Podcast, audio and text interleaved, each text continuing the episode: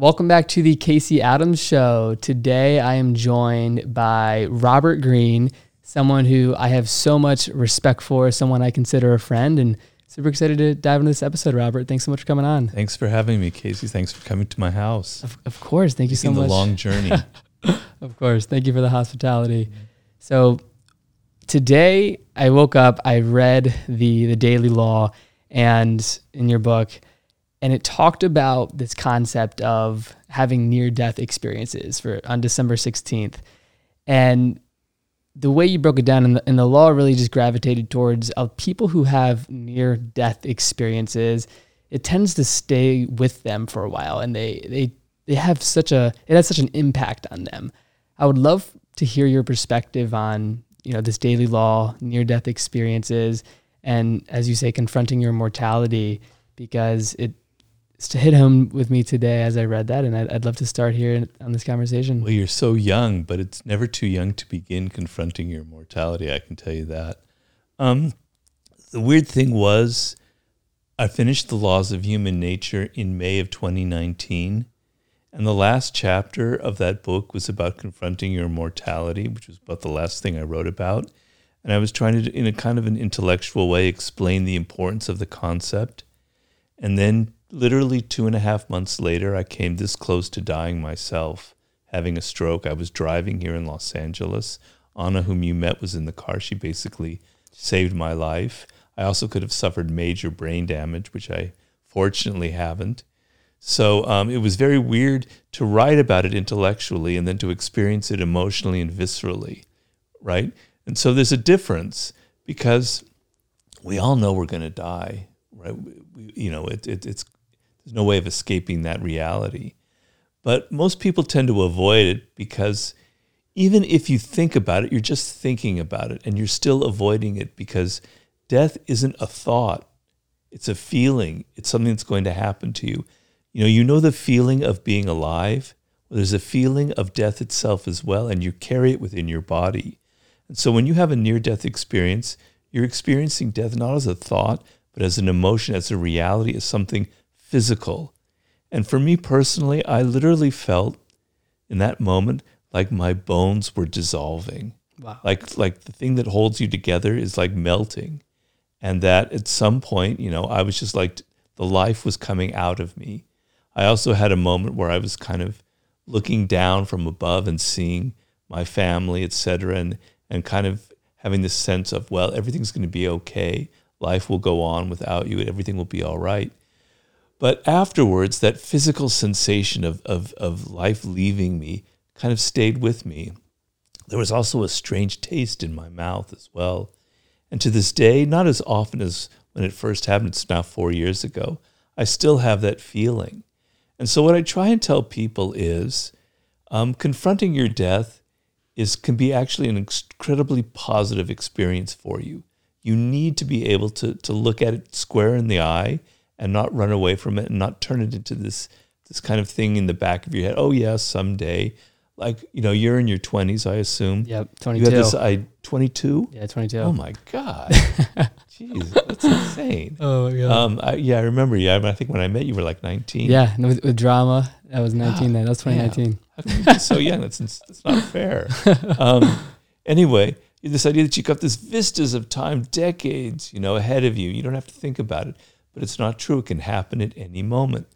And so, so confronting it is actually a liberating experience because, first of all, it gives you a sense of urgency. I, Casey, I'm 22, but I don't have 20, 30 years to realize my goals. Could, I could die tomorrow.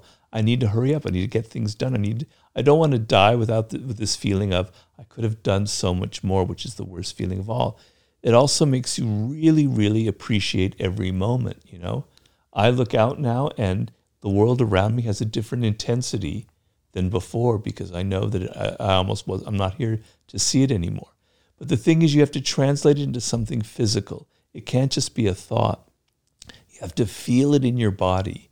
And in that chapter that I wrote in The Laws of Human Nature, even though I had never gone through that experience, I talk about how you can translate this into a visceral connection to the fact that you are mortal and that you're going to die someday. And it's a very powerful, liberating experience. Absolutely. And you having that experience, is it something that you still think about every day, or, or how have you gone about your life since then, and how have you how have you changed your actions? Well, it's not it's not a morbid feeling. It's not like oh, you know, death and ghosts and skeletons and cemeteries. It's not a morbid thing. But you know, I meditate every morning for 45 minutes. I've been doing it for 12 years now, and um, and this morning, as in most mornings, I have this fleeting thought of this is all going to disappear from you someday, right? And Yep. I try and translate whenever I have that in my meditation into something kind of positive. And so this morning it was you're looking out on a world, look out the window and there's a there's a hill in the distance and trees, and I'm going, this is going to still be here when you're gone. This is just the world as it is. So all of uh, this is a little bit weird. I don't know if I can quite put it into words the feeling, but all of that turmoil that you go through in the day, all of your thoughts, all of your petty worries, your anxieties, etc cetera, et cetera. I tell myself, when you die, when you're dead, they're all gone. They don't, they're not there anymore, right? And so, what does it matter that you're sitting here fretting about what might happen tomorrow, about your taxes, or whether somebody likes you, whether you're getting enough attention on Instagram? It's all going to disappear with you, right? Yep. And so um, it's it's a weird feeling, but it, it can be very, very powerful, you know. And so I, I do I don't dwell on it, but it crosses my mind every now and then and it kind of snaps me to attention and it makes me makes my eyes open and makes me go, God, yes, this is I have to I don't need to be anxious anymore. I've already come this close to dying. I had that feeling when I wrote the book with 50 Cent, you know, because he came even closer to dying than I did. He had somebody shoot him from like that range nine times, you know, into the side of his head. Wow. And this is somebody doesn't have anxiety. He doesn't have any fear, which is what the book is about, you know. And I always, when I was around him, I could feel that sense of fearlessness and lack of anxiety. And I really admired it. I don't have it to his extent, but my near-death experience has given me that that same kind of sensation. Absolutely. Well, I I saw this video recently, and there's this guy I follow on social. His name's Prince EA, and he talked about this EA, Prince EA, Prince EA. awesome creator, and he dove into the history of this society or this group of people, and it, they're deemed as the one of the happiest communities in the world, and they came to that conclusion by a simple tactic of just processing and thinking about your own mortality and death more than five times a day. And they equated that to an increase in happiness. And there's this whole study done on it. And it, it had me thinking about your book because I, I think that for someone like myself, as you said, I'm 22 and there's a lot of young people that listen to this podcast. I am very aware and that A, we're all going to die, but B, that the time on this planet is very finite. And I think that overall, I, I am a very happy person. And over the years, I've always tried to ask myself, like, how do I have this natural happiness and just calming, neutral state about the world? And I think that that is a part of it, of just being so hyper aware that you are going to die. So I appreciate your perspective there. Um, anything you want to add on that before you? Well, the only other thing I would add on it is oftentimes I remember one time I was walking in New York several years ago, and I had this feeling as I was watching the hundreds of people walk up and down the sidewalk, I was going, 50 years, 60 years from now, or maybe 80 years from now, not a single one of them will be alive, right? They'll all be gone, just like people 100 years ago are all gone, right? And it gave me a weird feeling of like tremendous empathy for humans because sometimes we're, we're so we're so contentious we're always arguing you know people this person i hate this person they're not good et cetera et cetera there's so much contentiousness now particularly on social media and when you look at somebody even somebody that you even think you hate and you think about their mortality it kind of melts the differences between you and it gives you a greater sense of empathy so that's another power that confronting your mortality will have I want to switch the topic and talk about now living. You're you're someone that has not only inspired me but millions of people with your across the world with your work. And we were having a conversation before we started the show, and you were talking about the new book you're writing and how you've put years into it. You're, you said you're going to put many more years into it. What does your writing process look like? How do you spend your time on a day to day basis? And more importantly, how do you choose what to write about, right? When you think about your time and and the way you think about the world, you could write about a lot of different things. But the fact that you're spending time on specific topics and, and putting it into a book, uh, like how do you think about that and what is your process at this point in your life? Well, the way I come upon the subject of a book is very simple. I have to be able to challenge myself because I have this, I wrote about this in Mastery. When you read a book, it generally has this kind of emotional current to it that makes the book come alive. And a lot of books are quite frankly dead. They don't have that kind of electrical feeling to them. And it's the degree of emotion you feel towards the subject, the excitement you feel, communicates itself in the book itself and gives it that kind of electrical current that makes the book spark and makes people excited by it. So the idea is if you're not excited about the idea, the reader won't be. So each time I have to choose a subject that challenges me and excites me. So I wrote the 48 Laws of Power. I don't want to write the 48 Laws of Power Part 2, which is what a lot of people would have done in that situation. There was a sub theme in there about seduction. I've always been fascinated by the subject of seduction. I'm going to write about that. So each book, I have to go in a new direction. I have to challenge myself. You know, I can't just repeat what I've done before because I have to be intellectually just thrilled by the idea. Because these books sometimes take years to write. If I start getting bored, it's just all going to fall apart. It has to sustain me for years. So I've always wanted to write a book about the sublime, which is the last chapter of the 50th law, the book with 50 Cent and the last chapter of the laws of human nature. I'd had the idea 16 years ago to write this book. I kept putting it off. But now, with my near death experience and all, I go, this is the time to write it, right? And it's a totally new direction for me. It's a book that's, a, I hate to use the word because it's got weird connotation, but it's a little more of a spiritual book. It's, not like a Machiavellian guide to how to take over the world. Yeah. It's about how to kind of change the way you look at the world and become incredibly excited just about being alive. So that's that book, and it's, it's exciting. So it keeps me going every day. My process is extremely boring, Casey. There's an expression that Bismarck, Otto Bismarck had, Otto von Bismarck, that is, if we saw how a sausage was made, we would never really eat it, right? If you saw how a book was made, you would probably never read it because the process is really boring and it's very laborious. So I read hundreds of books of research. I organize them with note cards. Later, I can show you, now that you're here, I can show you my note card system. Thousands of cards with different colors and organized into chapters. I'm now past that point of researching. I'm writing my sixth chapter. And um, I have massive amounts of research that I'm trying to cull together. And so the beginning parts of the writing are very boring. They're very tedious. They're very laborious. And I'm in that phase right now with this chapter. And then when I get it all out on, you know, on paper, it starts to get exciting because I can edit it and I can start making it better and better and better and better. And I start having more fun until by the time I finish a chapter, it's the same feeling you have when you finish a marathon. Whoa, I made it. I got to the end of this damn chapter. It drove me crazy. At some point, I thought I was going to kill myself. I finished yeah. it. Wow, what an achievement. Yeah. And then when you get to the end of the book, it's almost like one long mental orgasm. I'm sorry, I hate to put that oh. expression, but oh, hey, that's kind of the feeling. So that's the overall picture of my process.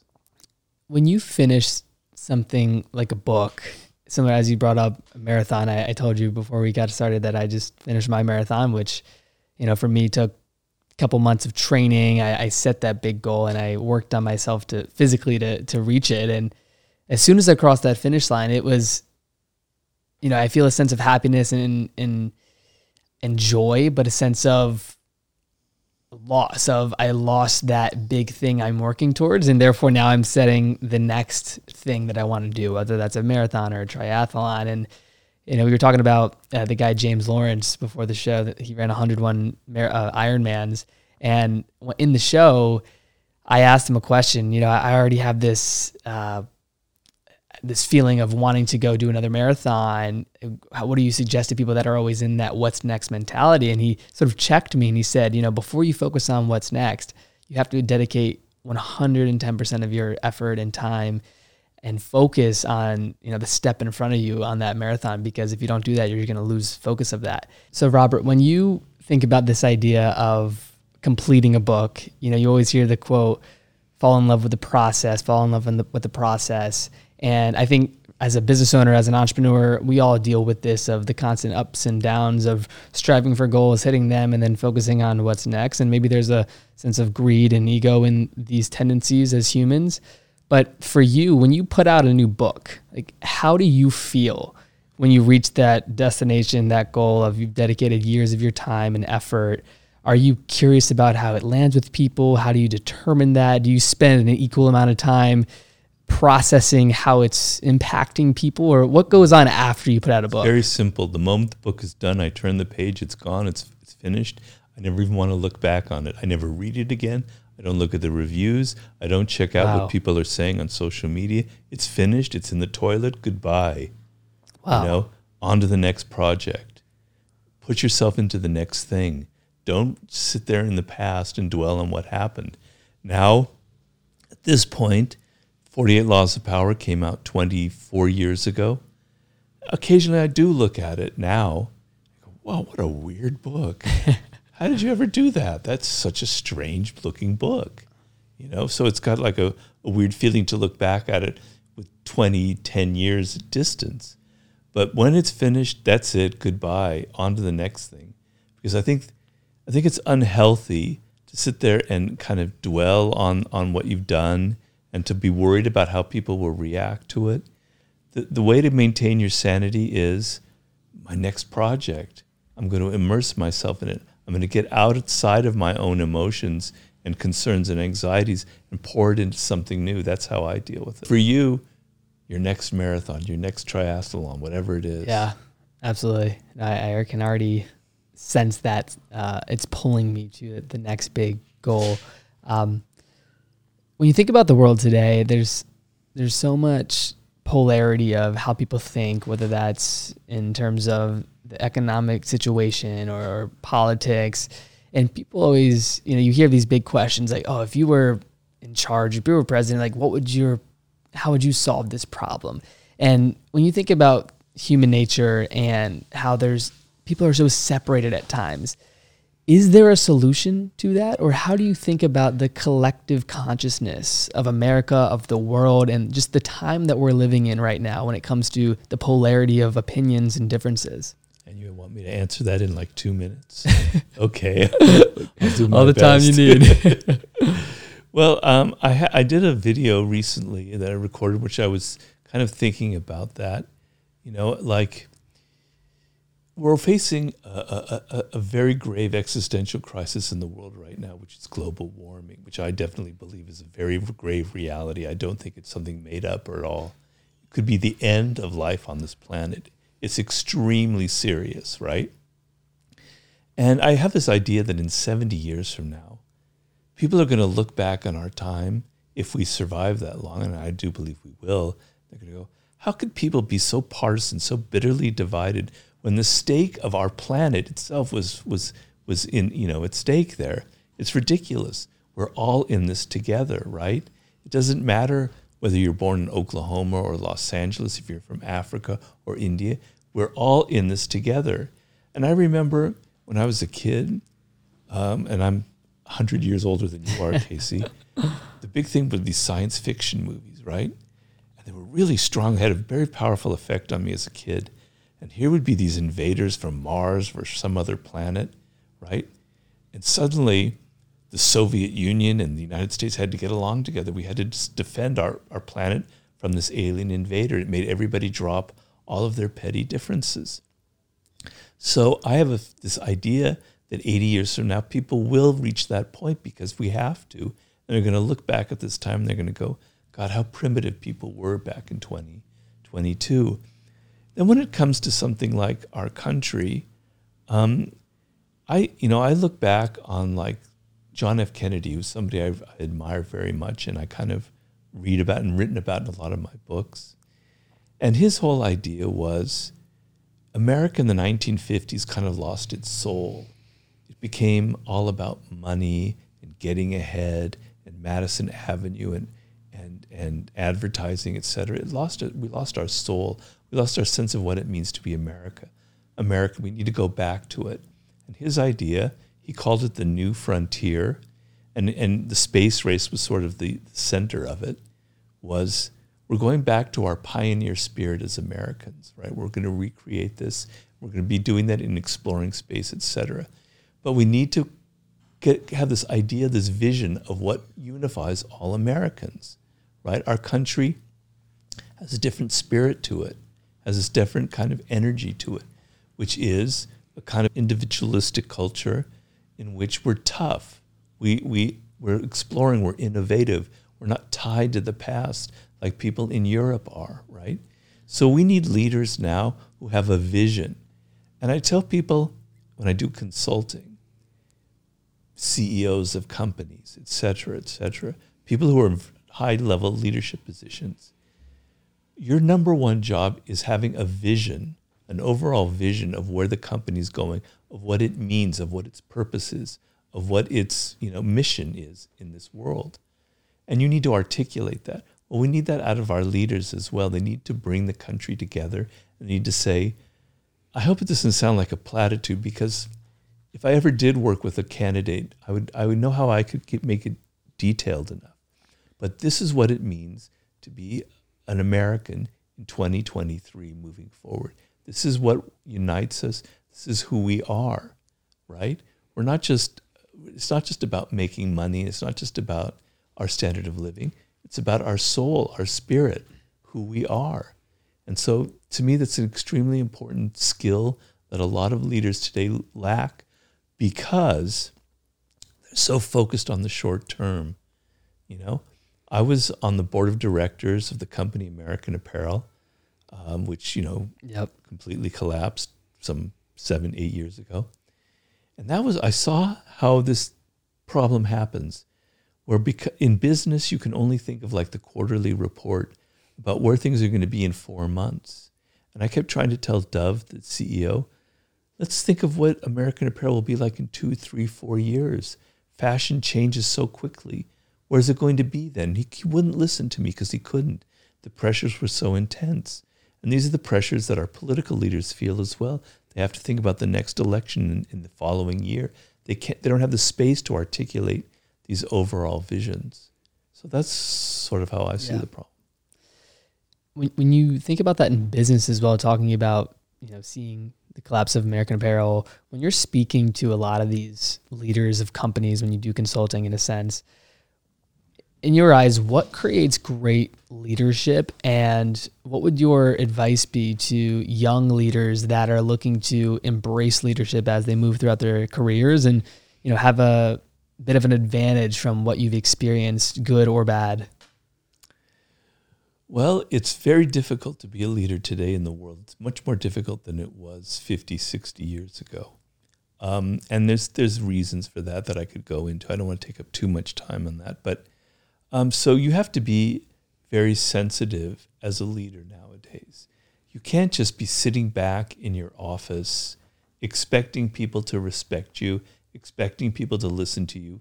One of the reasons why it's so much more difficult to be a leader now is people have so much less respect for authority. That's particularly something that's happening in the younger generations. There's a good side to that and there's a bad side to that. You know, um, sometimes there are people who are in positions of power who know more than you do, who spent years working at it and they have genuine skills. You need to respect that. There are other people's in people in positions of power who don't have that. They're just kind of bullshitting their way through life. And you don't need to respect them. You don't need to respect their authority. So, as a leader, you have to have this attitude I don't expect people to respect me. I don't expect their love. I don't expect their admiration. I don't even expect them to follow me. I have to earn it. I have to earn every single ounce of it day by day by day. I used to do a lot of um, horseback riding when I was a kid. And when you ride a horse, you understand something very basic. The horse is responding to everything that's going on in your body. It feels the tension in your legs. It knows this person's sitting on top of me. He's very afraid, she, or she's very afraid. They, they can sense what's going on in you, right? They know. And it's the same thing when you're a leader. It all starts from the top. So if you're afraid, if you're insecure, if you're not taking responsibility for it, if you're expecting other people to do things for you, everybody senses it, they feel it in the company, right? You set the tone, you set the spirit, not just by what you say, but by your whole body language, all that nonverbal stuff, right? So be aware of the fact that it all starts at the top.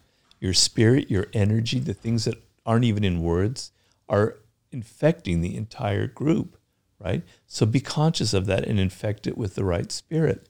Also, don't play favorites. That's one of the worst things about leaders. Oh, this, you know, this, you treat some people, you, you pick on some people and you have favorites because for whatever reason they're better looking or you, like them, et cetera, et cetera. Treat everybody the same, treat everybody fairly, and then it gives people a sense of, you know, a sense of overall fairness in the group. And they love that, right? Also, work harder than other people. Don't be sitting back in your office and telling people what to do and then let making them put all the hard work in. They have to see you putting in longer hours than anybody else. And if something goes wrong, take responsibility for it. Don't look for scapegoats.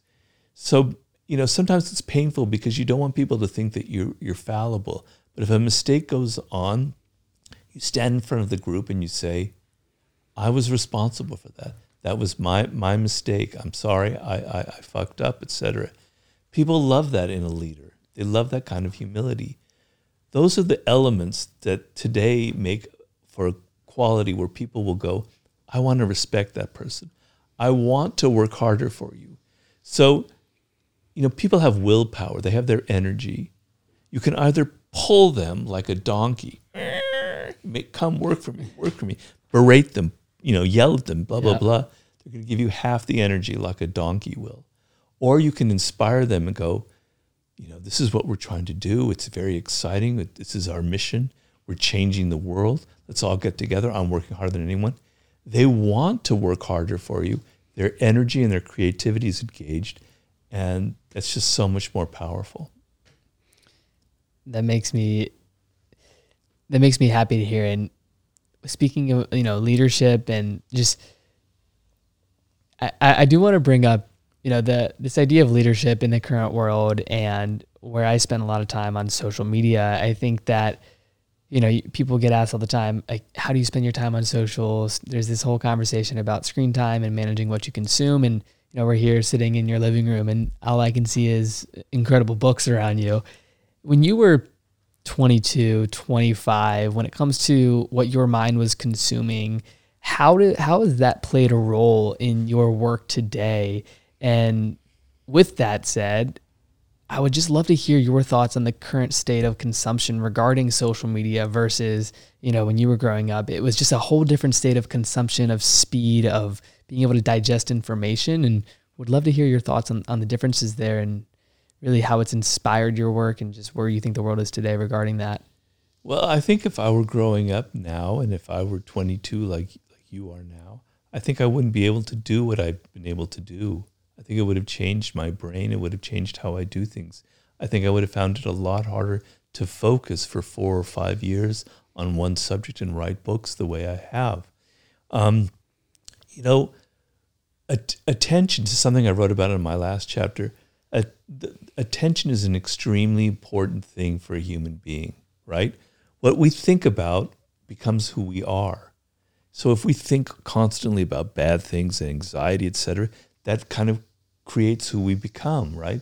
And then we end up creating our own circumstances. So what you attend to, what you think about, plays an incredible role in your life. And if your attention is continually distracted by this, that, or the other, that becomes who you are. You become kind of this divided person who can't focus on anything. So when I'm working on a book, I'm bringing my whole body into it, all the different parts of myself, all the different, because, you know, all the different parts of, of, of my brain, of my life are coming together to write this book. But when you're not focused, when you're so distracted by social media, it's almost like a mirror that has broken and is like 20 different pieces on the ground. You have 20 different personalities. They're not coming together, and it's very hard to get anything done. So when I was your age, I was reading a lot. I don't mean to say that it's superior because that's very annoying for young people to say, think like I'm somehow greater because I grew up in this different era. There are better things about 2022 than there were about 1980 or whenever the comparable year would be for me.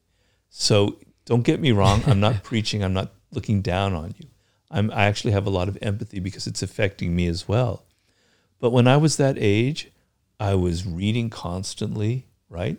And my whole thing was I wanted experiences. To be a writer, you have to have experiences. You just can't sit in a room and imagine things. You have to go out and you have to have painful you have to have love affairs that turn out badly. You have to go things that you fail miserably. You have to push yourself physically to the limits. I traveled around Europe. I was a bum with a backpack for several years. I worked in a hotel in Paris. I was a construction worker in Greece. I was a tour guide in Dublin, Ireland. I worked in television in, in, in as a trainee in London. So I tried everything because experiences were the ground for, for becoming a good writer. Nowadays, if it was all it was, it was so much virtual, I wouldn't feel the need to go travel to explore. I know a lot of young people are traveling now. They're living in their vans and they're going yeah. all around the country. So I'm generalizing here. But if too much becomes virtual, you lose that connection to what it means to be a human being. To, when you're young, you should be going out and putting your life on the line. You should be doing a hundred different things. You should be having all kinds of adventures things that will enrich you later on and give you kind of a wisdom about life. You shouldn't be spending all of your time like this, you know, with your phone. Absolutely. So that's the difference. It, it's so cool to just hear those glimpses of adventures for you. I'm sure we could talk all day about them. Is, is there one in, in particular that really made a profound impact on your life that you'd like to bring up today? Casey, I had some very things going on. I can't even reveal all of them. I spent several months living in a cave on the island of Crete on a beach. No way. And it was like um, in a cave. Yes, in a cave on the south. How, coast. how do you set yourself up to go live in? Did it happen by accident? Did you go say I'm going to live in a cave? I was literally I was 21 actually. I think at the time, maybe 22. Um, so I wanted to go to Greece because I'd studied in college ancient Greek. That was one of my my majors, and I love languages and I loved ancient Greek culture and the whole thing about Greece. And I ended up in Crete. Crete's a mythical, magical place. And I had this backpack and I'm wandering around. And then I go to the south of, of Crete, which where there are no tourists or anything. And I re- encountered these Germans, because back in those days, Germans loved Crete and they were a lot of hippies, et cetera, et cetera. And this one girl who I had a crush on, she took me to this beach, which ends up being kind of a nudist beach. So I wasn't living nude in this in this cave. So don't go. I'm not going to go that yeah. far. But um, there are literally these caves in the rock. You just set up your sleeping bag in the cave. You've got this beach there, and there are restaurants nearby where you can get food, right? And it's in the summer, wow. so you're warm.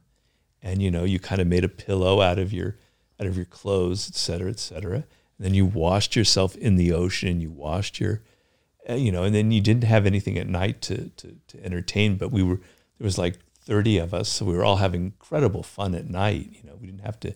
We didn't need a light. Yeah. It was one of the most intense, weird experiences.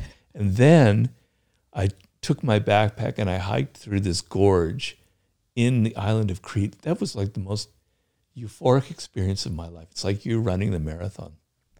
20 miles of this backpack in the most beautiful location with all of this history, all of these owls flying around at wow. night, all of this weirdness. I felt like I was on drugs and I wasn't taking any drugs. So that was one of the most intense experiences. And then working in the hotel in Paris. I mean, I can stop now. That was another great experience because I, I loved Paris, and this was a hotel where all of the models were staying. So like these incredible great spot for young women. Robert. I was very young, you know. that's where the art of seduction, the book for it was laid. The seeds for that were planted. Wow. That was an amazing experience. But those were so the two most intense moments I think in my memory.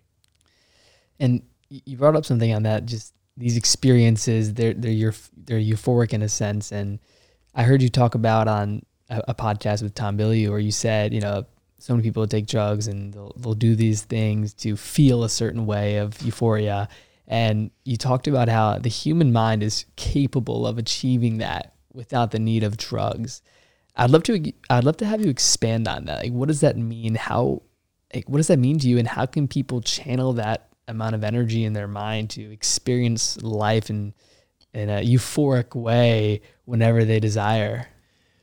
Well, it's the subject of my of my the last chapter that I finished in my new book. That's why I was talking about it with Tom. And don't get me wrong, I have nothing against drugs. When I was your age, I took everything you can imagine, right? You know, particularly in college. Yeah. So I'm not preaching against drugs.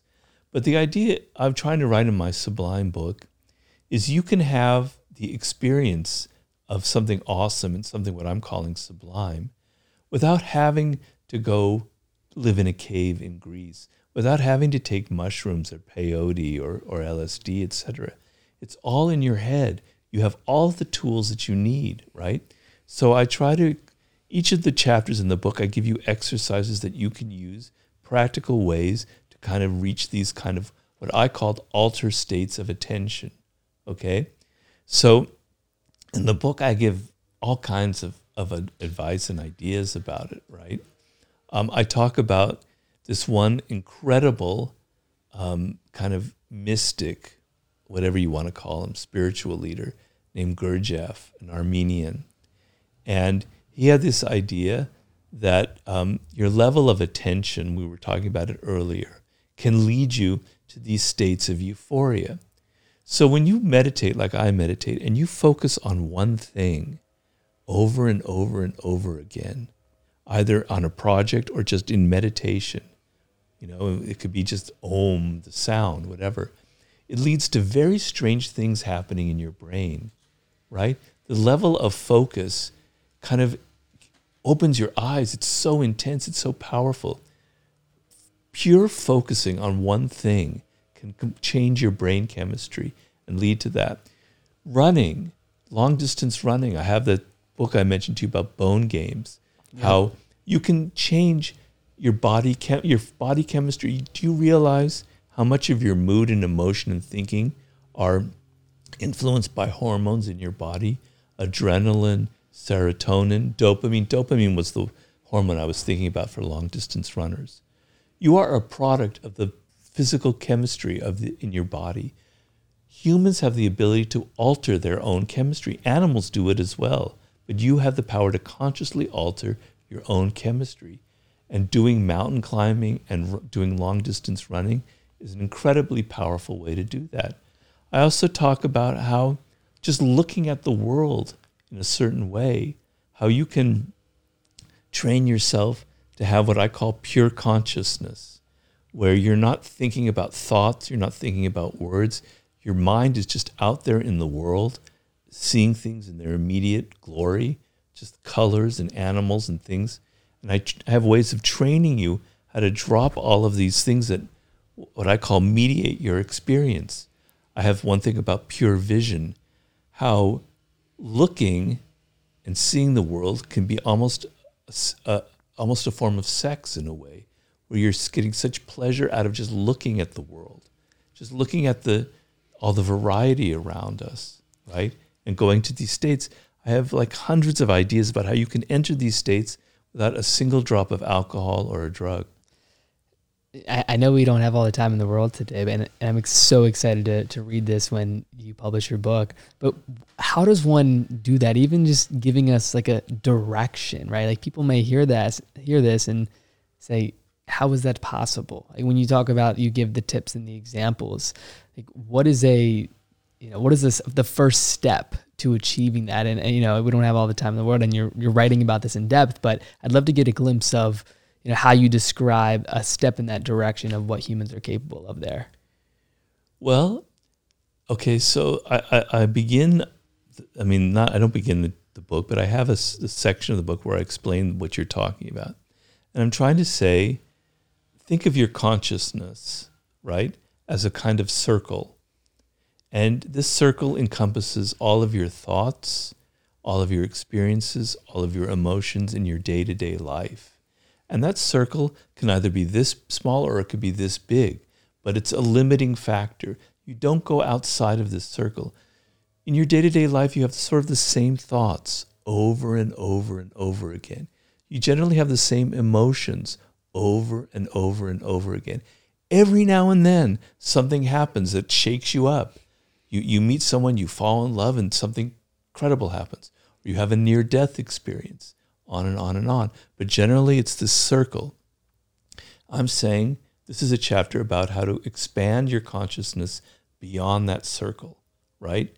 So, first step is to be aware that you are limited. You are trapped in this, this kind of self imposed prison where your thoughts and emotions are repeating themselves day by day by day. You want to step outside that circle, okay? So, you have to be aware of that first and have the desire and the hunger for it.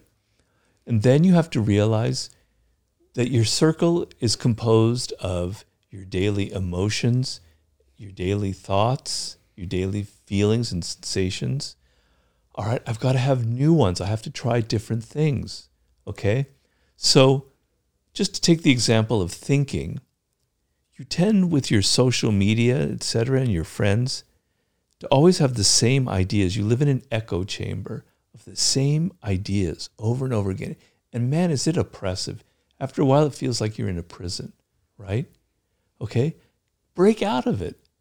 Read a book that has nothing to do with anything you've ever heard of in your life. You know, Yeah. go ex- go pick up something from the Middle East from the 12th century, from the Sufis, right? Brilliant people. Or go pick up a book from the ancient world or from some writer you've never even heard of. Go explore, open your mind. Go listen to some podcast of somebody that you would normally never listen to. Okay? Be adventurous, not just in your body, but with your mind, right? Expose Yeah. yourself to different kinds of intellectual um, food, right? Just be aware that you're living inside this circle of consciousness and you choose to live in that. You can choose to break out of it at any moment and experience the world on a different level. Okay? I mean, Casey, it's a very long chapter. I, I could I have a- hundred other ideas I can go into. Yeah, no, this is great. And then I, I could ask questions all day about this this one topic, but we won't. And uh, again, I, I'm excited to read the book, but a couple more questions before we wrap up. Wrap up, Robert. This idea of where the world is going, something that has been very intriguing for me as of recently, uh, has been AI, artificial intelligence. Are you familiar, or do you spend time researching or studying what AI is doing to the world, and kind of where's what's your thought process on AI overall in terms of the impact positively or negatively? Well, I'm not I'm not an expert on it, so I'm gonna I don't like talking about things that I don't know that well. But I do know that um, that technology is not just this this sort of neutral thing that's out there. We create it, we build it. It reflects the human spirit, the human mind. And so what we build in AI will be coming from us, right? So this idea of the singularity of robots that are going to take over, they're going to have higher levels of consciousness than we are. I don't necessarily believe all of that because all of our frailties that I dissect in the laws of human nature are going to be inputted into AI. We can't escape that. We are who we are. And so our biases, our prejudices, all of the nasty stuff about human nature is going to filter its way into AI, just as it filtered its way into cryptocurrency, just as it filtered its way into the internet, you know? Yeah. So it's inevitable. Look what people are doing in China, the kind of the scary part of AI. So I don't deny that there's a liberating, exciting element, a frontier of some of the things that we could do based on this technology, which is a tool that we can have. Some of the things for art, for creating images, etc. It's fantastic. I don't I don't look down on that.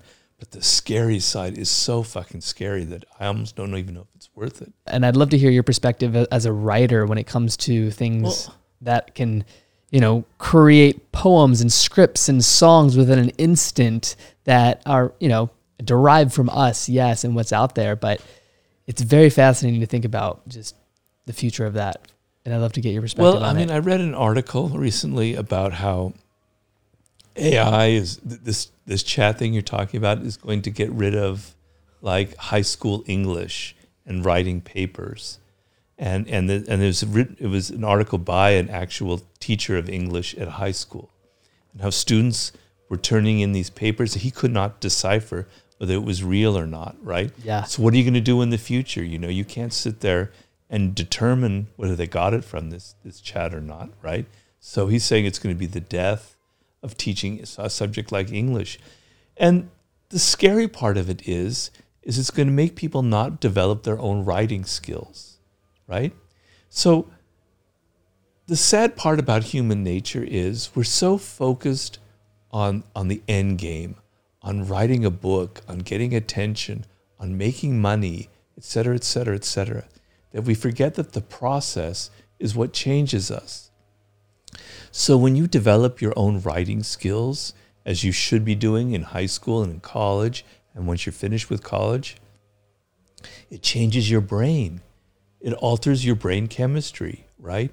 You are you are learning, you're developing a skill that involves the entire picture, right?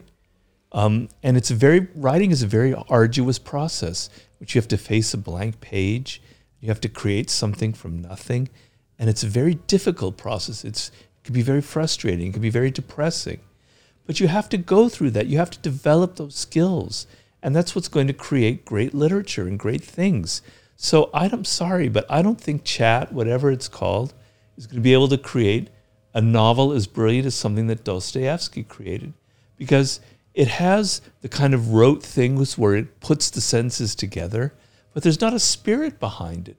There's not one single human being with their own spirit, their own energy, their own experiences behind it, right? So Yeah. if this chat thing was to given the prospect of writing the 48 laws of power, it could probably do it. it could probably uh, give it the themes. It could write it, but there would be something missing. It'd be like a, like a, a food that was created by by some piece of technology, but wasn't like a chef putting in their own spices and and giving their own individual spirit to it. Something would be lacking. I had all of these horrible experiences in Hollywood, you know, with horrible psychotic bosses who were mean and manipulative, right? I put them into the 48 laws of power with a vengeance. I'm sorry, but your AI isn't going to be Yeah. able to do that because they're not having these experiences. So let's not get so drunk on these things. Use it as a tool, have some fun, maybe write some poetry. I'm I find the the image part of it more interesting than the writing part of it. Maybe because I am a writer and I'm worried it's going to make me obsolete. But I think the images are more interesting and exciting yeah. than than than the writing stuff. I appreciate your perspective on that. And I'm sure many people listening will as well. Well, many people will disagree and hate for it, anyway. No, I, I think it's so true. It's so easy to say like, oh, because you can type in there, write me an essay about comparing you know, these two different topics in Yeah. this tone, and like I'll show you after it if you haven't played around with it. And it's wild to see what it creates. But I, I think just hearing that perspective and the chef analogy i- is so real, and I I, d- I totally agree with you on that. Um, last question before we wrap up when you think about the future of the book you're writing and your work, what impact and and purpose do you want to leave here in this world across your different books and just across your work overall? Well, um, since since I was a kid, I have a certain way of looking at the world, right? That I've it's been pretty consistent over over so many decades now, and um, I put that into my books, into my particularly the Forty Eight Laws, which started the whole thing, and the whole game that I find my purpose in writing is to not entertain you, to not give you some ideas, but to change you, to change how you look at the world. You can call it Machiavellian, you can call me evil, I don't really care. But I want to get inside of your brain and I want to literally alter how you look at things. To me, that's power. right? But not in a negative way. I'm not trying to give you nasty thoughts. I'm not trying to turn you into a racist or a sexist or anything. The very opposite. I want to open your mind. I want to open your spirit. But I want to alter the way you look at it. We were talking about altering your consciousness. I want to expand how you think about things. So you literally change your day to day life. Okay, now that can sound kind of grandiose on my part, kind of arrogant. And maybe it is. Maybe there's a Dr. Frankenstein element to my character. But I get, I'm not trying to toot my own horn here, so please, maybe I am. I don't know. I can't help it. I get lots of emails from people saying how much the books have changed their lives. And that's like the greatest thing for me of all. You know, I am so Absolutely. stoked when I hear something like that. That makes me feel like it's all worth it. Because when I write books, you know, it literally writing is what created my stroke. You know, I put I, too much stress, too much energy, too much focus into it. Um, but the, I get a reward from it in the sense of you have changed how I think about things. And if 50 years from now, long after I'm gone from this planet, it's still having that effect on people, that to me is a form of, of immortality that I can have and I'm extremely happy about. So that's the fate that I want. So many books that I read, they don't leave me with that. Occasionally, I do read a book that transforms me, that literally shakes me up. But so many books lack that. They're just skimming along the surface. They're just kind of giving you a couple of ideas that are repeated over and over again. They don't go inside of you. They don't get hit the core. I want to go inside of you. I want to like hit you here and literally alter how you look at the world. So I can't remember what your question was, but is that it? You answered it flawlessly. Just right. what impact and how do you oh, want impact, your work to impact yeah. people? And very well said. Okay. Uh, well, Robert, I just want to say I genuinely appreciate your time today. I know oh. we've had the pleasure of having having you on the podcast once before, where we dove back really into your story. And if you're listening and you want to hear more of Robert's story and what led him to becoming an author, we talked about that before. But I really enjoyed this conversation. And I just want to say thank you so much for, for taking the time today. Oh, no, my pleasure. My pleasure. We'll have to do it again. Absolutely. Well, everyone that is listening, thank you so much. And Robert, last thing, where can people follow you and stay up to date with your new book that, you know, will be coming out here in the near the near future. Whether that's a year or two years, who knows? But wh- how can people stay up to date with it? Well, after I ran it all so much against social media, I'm now going to tell you all the things that I'm involved in. Um, I have an old website. I mean, really, really old. Uh, that's power seduction and war.com. The and is spelled out. Power seduction and war.com. There you'll find links to my now seven books that you can buy. Also have links to my Instagram, my Twitter, my TikTok, my YouTube, all the things that I was telling you not to pay attention to. Yeah, I'm I'm immersed in. So You're on there. All those things, as well as a link for um, contacting me. But please understand that my time is limited. I read your emails. I don't necessarily have the time to respond to them all. But that's the main gateway to, to kind of know about my world. Absolutely. Well, I will be sure to notify people as well whenever the book does come out. It will reference this podcast. So okay. thank you so much again. And I'll make sure to link that all down below if you're listening or watching. And last but not least, please make sure you subscribe. And I will talk to you guys soon. Thank you so much.